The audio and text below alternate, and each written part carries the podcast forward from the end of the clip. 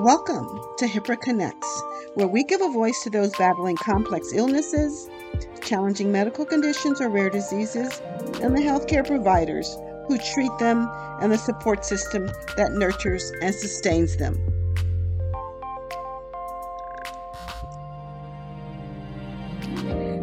Hello, and welcome to this edition of the HIPRA Connects podcast. My name is Dr. Janice McRae, and I'm a founder and CEO of NexusAid International. Our product HIPRA is a web based and mobile knowledge sharing tool for healthcare providers. Today, we are very pleased to have with us Dr. Danielle McCamey, and we are pleased to have her share some insights with us in terms of what nurse practitioners do and what her organization does. So, welcome, Dr. McCamey. May I call you Danielle? Yes, please. Thank you. Thank you. So, would you, we'll start with, would you please tell us something about yourself? Yes, absolutely. And thank you so much for this opportunity to share time, space, and energy with you. It's such an honor. Uh, a little bit about me. I always say when people ask about me, what do you do? What are you interested in? I say, um, at this point in my life, I am a builder of communities that create opportunities. Mm-hmm. Uh, throughout my career, I've always managed to identify gaps in care, gaps in the nursing profession, and fill them up with um, different opportunities and communities that help bridge some of those gaps. And my life's work right now is within my nonprofit, DNPs of Color, where we are a group of um, nurses of color that are focused on um, building community that creates opportunities through networking, mentorship, and advocacy with the ultimate goal of diversifying nursing practice. And so that's where a lot of my work is, my passion is, and um, the ability to make an impact in um, advancing health equity. Um, but in my day job, I serve as the Assistant Dean for Clinical Practice and Relationships at the Johns Hopkins School of Nursing. And I also still practice as an acute care nurse practitioner for a surgical critical care team for a hospital in DC. You are one busy lady. yes. Wow, that's fantastic. So, um, let's start with building community. And you talked about the gaps. Can you ex- elaborate on that. Yeah, definitely. So, speaking specifically to my nonprofit DNPs of Color, so when I came up with this group idea, I was going through my uh, doctoral nursing practice program at a predominantly white institution. And at the time, I was the only Black woman in my cohort of scholars. And so I felt isolated and alone because of um, my unique lived experience, and then um, being the first in my family pursuing doctoral studies, there was a certain weight of expectation to succeed, to be the best, to do um, well beyond what's expected of me. And that put a lot of pressure. And in the institution that I was in, not that I didn't feel supported or validated, it just, I've just felt different. When speaking to my other cohort mates, they were getting offered different opportunities that I didn't get offered, from funding to presenting and various academic support.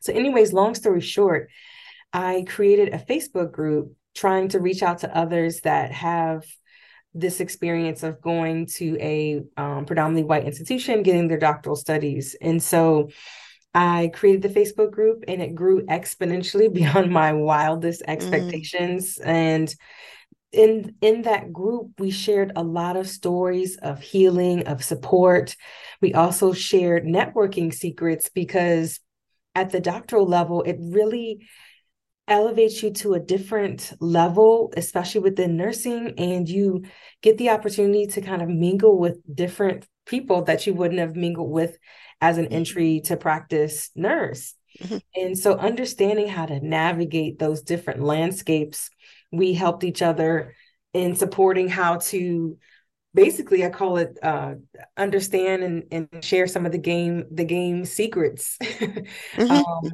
who to who to speak to how to speak to them who to politic with who to name drop those kind of things and so when i step back and look at DNPs of color we are the only organization currently in nursing that focuses on this group of nursing professionals, and that can, is. Can you explain? I'm sorry. Can you yeah. go ahead explain exactly what DNP stands for? Yes, definitely. And, and Get into that. Mm-hmm. Yes, yes, please. Yeah. So, so, so what I was saying is, um, we're the only uh, group that supports this group of professionals, nurses of color, that have their DNP, and DNP stands for Doctor of Nursing Practice. And the doctorate in nursing practice is the terminal clinical practice degree where um, nurses go back to get this terminal degree and it's similar to how uh, md is a doctorate in medicine it's a clinical practice doctorate so mm-hmm. i have the top of the education and my education um, is based in nursing practice so dnp is a doctorate in nursing practice Outstanding, outstanding. So your group really helps to build a community mm-hmm. to further excellence mm-hmm. in, in the field of nursing for those who have gone on to get their doctorate in nursing. Yeah. And you really want them to have to feel really comfortable in mm-hmm. practicing their craft. Yeah. And in a way that's optimized, so to speak. Mm-hmm. So how does can you talk about fulfilling the gaps in healthcare? Mm-hmm. And how you guys address that issue. Mm-hmm. So, with our mission, our our main pillars and how we uh, look to diversify the nursing workforce is through networking, because we all know your net worth is directly tied to your ability to network and who's in your network. So, with this group of professionals, because we're highly educated with our doctorate, it puts us at different tables to have a different voice and those voices at these tables tend to be where the decisions are being made, where the policies are being created, where the legislation is being presented, where the decisions are being made around curriculum, around clinical practice.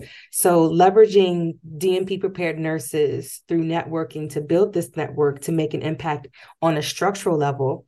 And then, our second pillar of our mission is mentorship mentorship is literally the key to success in anything in life. And so we understand the value of having mentorship, whether it's peer to peer or some sort of structured mentorship program because when you are aligned with someone that has uh, has the same skill set knowledge um, expertise um, they can help shape and mold and tap whatever potential that you might have to get you to the next level.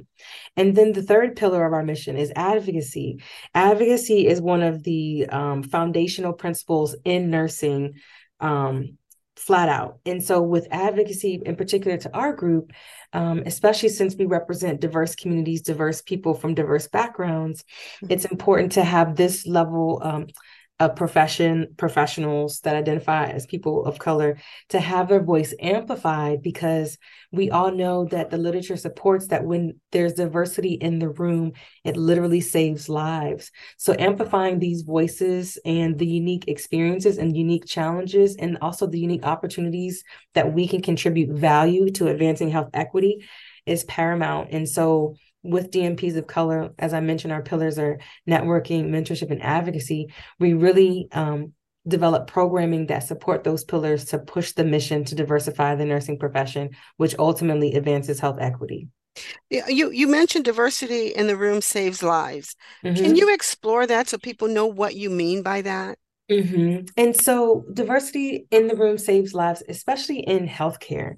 In healthcare. It's been, it's, it's been well documented, especially with um, maternal health outcomes, that just simply having a person of color in the room while women of color are laboring and, and delivering have better um, outcomes for mom and baby. Mm-hmm. It's also well documented that when diverse communities have diverse healthcare providers that look like them, they're more likely to adhere to their treatment plans and um, ultimately have better healthcare outcomes because there's that sense of trust and understanding of the community, the culture, the language, and how to speak to their needs, to their understanding.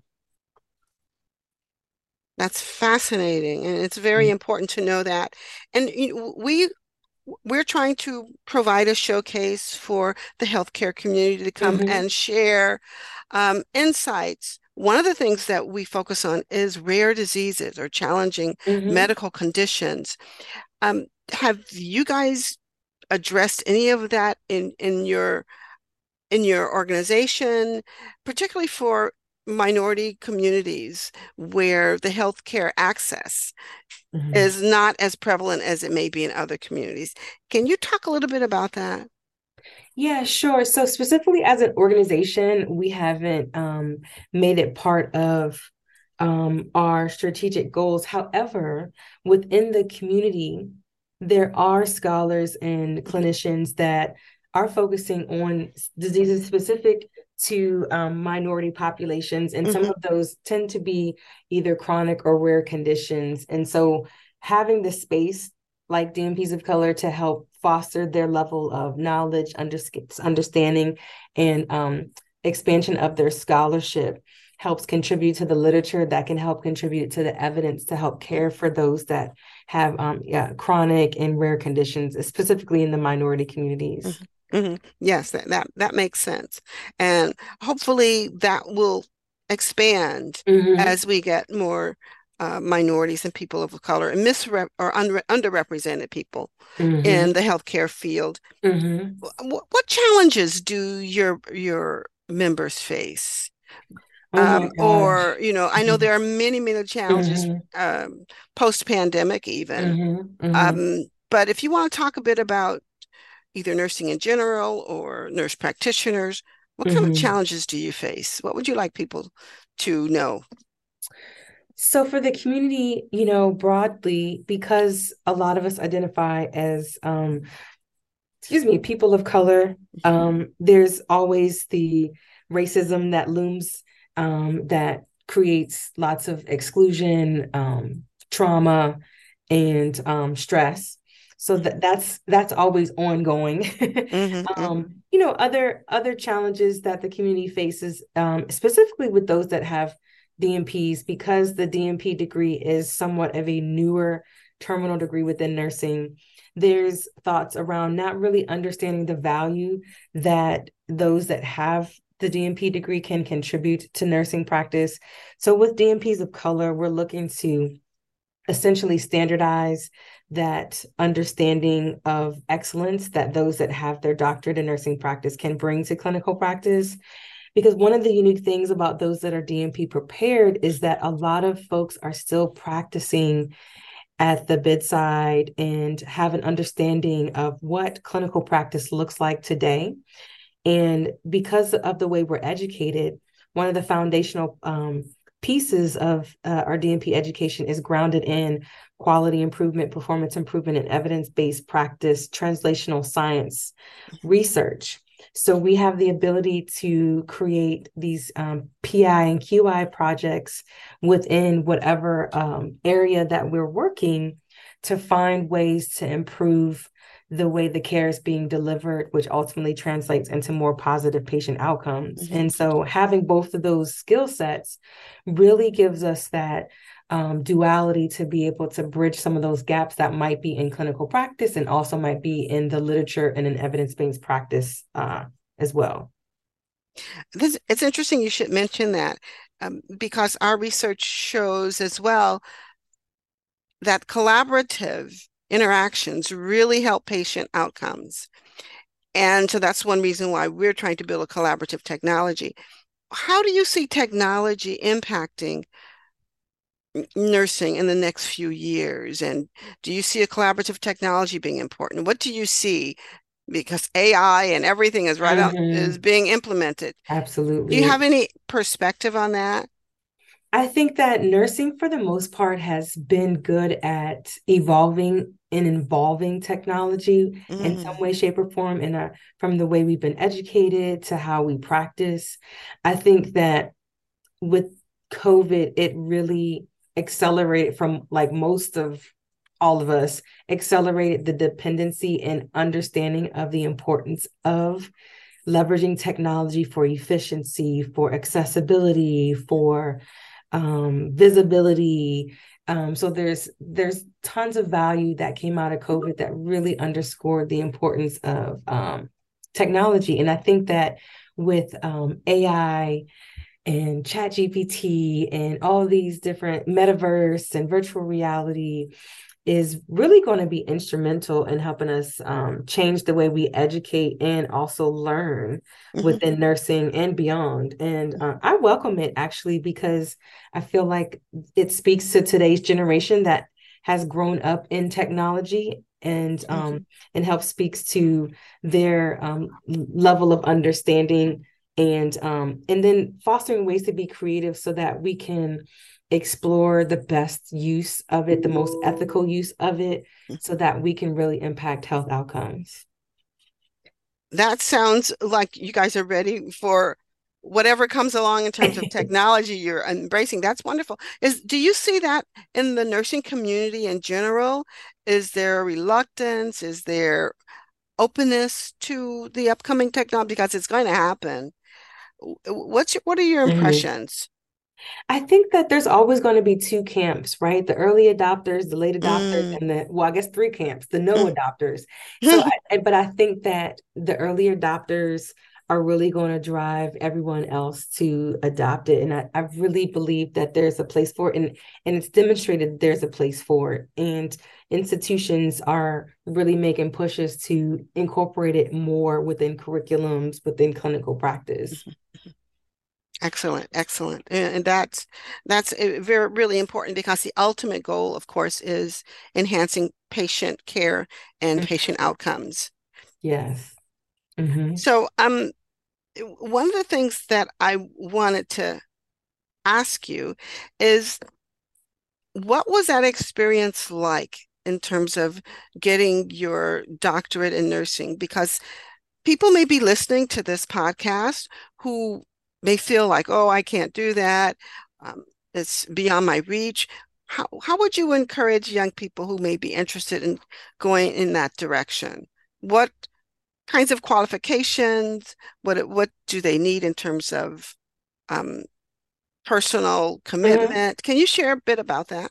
Yeah, sure. I'm always an advocate for advancing and getting additional education if you have the time, if you have the means, and most importantly, the support to get you through. Going back to get your terminal degree is not easy. I think that they call it terminal for a reason. um, but a lot of us survive. So that's good. But I think that those that are thinking about going back to get their doctorate and specifically to the, the DNP, I would say go. And mm. obviously, I'm I'm very partial, but also understanding the landscape of nursing is requiring more deeper knowledge, more expansive um, understanding, and more scholar scholarly um, uh, um, knowledge to be applied to today's healthcare and our, our communities because the complexities in care and chronic conditions is increasing exponentially, and I think having that additional layer of education is paramount to help improve and impact healthcare outcomes. But my advice would be, like I said, go. And if you can find someone to pay for the education, that's mm-hmm. even better but also making sure that it aligns with your ultimate goals. And so I always encourage people to think about what's your end goal? Like, what do you want to be when you grow up? And sometimes I ask mm-hmm. myself that all the time what do I want to be when I grow up? But no, really, it really uh, sitting, t- sitting down and reflecting on you know what are your goals what's the impact you want to make what's the legacy you want to live and also leave um, when your time here is up so I always encourage people to think about the end, think about your mission in life and what legacy you want to live and leave when it's time for you to um, make your transition. I think that's very, very supportive and uh, very much needed. It's it's not easy, but it can be done. Uh huh. Absolutely. Um, I just have a, a couple more uh-huh. questions. Can you, first of all, could you please tell us how to contact if, if someone wants to talk to you about DNPs of color, how to contact your organization. You want to give your website? Yeah, or... absolutely. Yeah, we're on all major social media outlets, mm-hmm. and our website is dnpsofcolor.org. So that's D N P S O F C O L O R dot org. And we're also on Instagram, Twitter, and our handle is at DNPs of Color. You can always Google and find us and um, follow us. We are in the um, um, um, final stages of transitioning to an official membership based organization. So we always ask people to follow us to get updates once that is officially launched. Wonderful, wonderful. And is there anything else you would like to share that you would like our listening audience to know about what your efforts are or anything else that you, you'd like for the community to know about? Um, I don't think anything necessarily to know, but I always like closing out, just putting out a call to action for people to really find time to reflect on their life's work, their life's mission, and also be encouraged that it doesn't have to be something as grandiose as getting a Pulitzer Prize, but what things really set your soul on fire? What things you find really bring you joy, really bring you passion that you're passionate about, and start you know, creating space and to align yourself with those things to help you discover your mission and then really think about the legacy you want to live.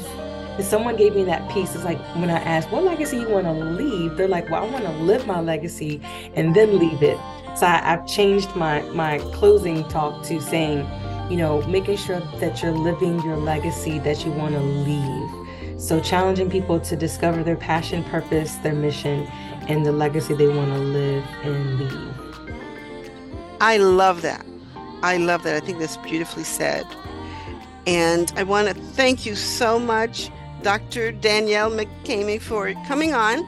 Thank you. And, and, sharing your insights with us about the process of becoming um, a DNP, a doctor of nurse practicing, and your insights into the struggles that go along with that, but also the value in bringing along others who may have that as a goal.